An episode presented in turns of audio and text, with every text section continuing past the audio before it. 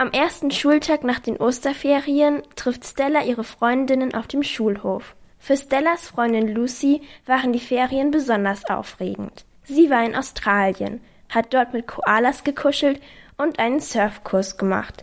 Stella ist ziemlich neidisch auf Lucy und träumt in der Nacht sogar von Australien. In ihrem Traum trifft sie ein australisches Mädchen namens Alira.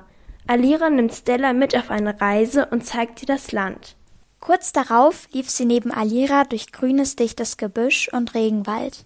Die Luft war schwülwarm und am Boden waren vereinzelt Wasserpfützen. Neben einer saß ein rot-blau-grüner Papagei und wollte daraus trinken.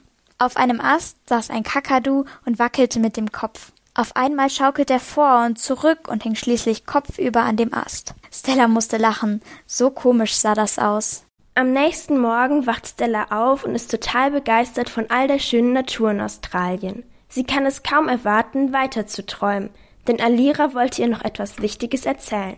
Den ganzen Tag denkt Stella darüber nach. Als sie abends endlich wieder im Bett liegt, schläft sie ein und findet sich in einem Strand in Australien wieder.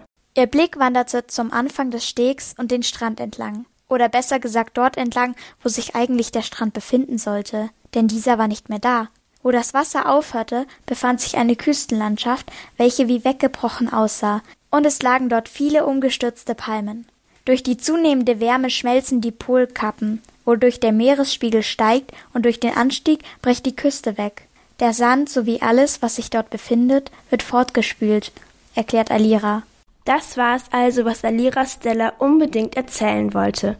Stella ist nicht nur geschockt, sondern auch unheimlich traurig. Die Natur leidet sehr unter dem Klimawandel. Sie beschließt, dass sie etwas dagegen machen will. Und was genau ihr da einfällt, lest ihr in der Kurzgeschichte Traumreise von Isabella Stodiek aus dem Buch Zukunftsschreiben.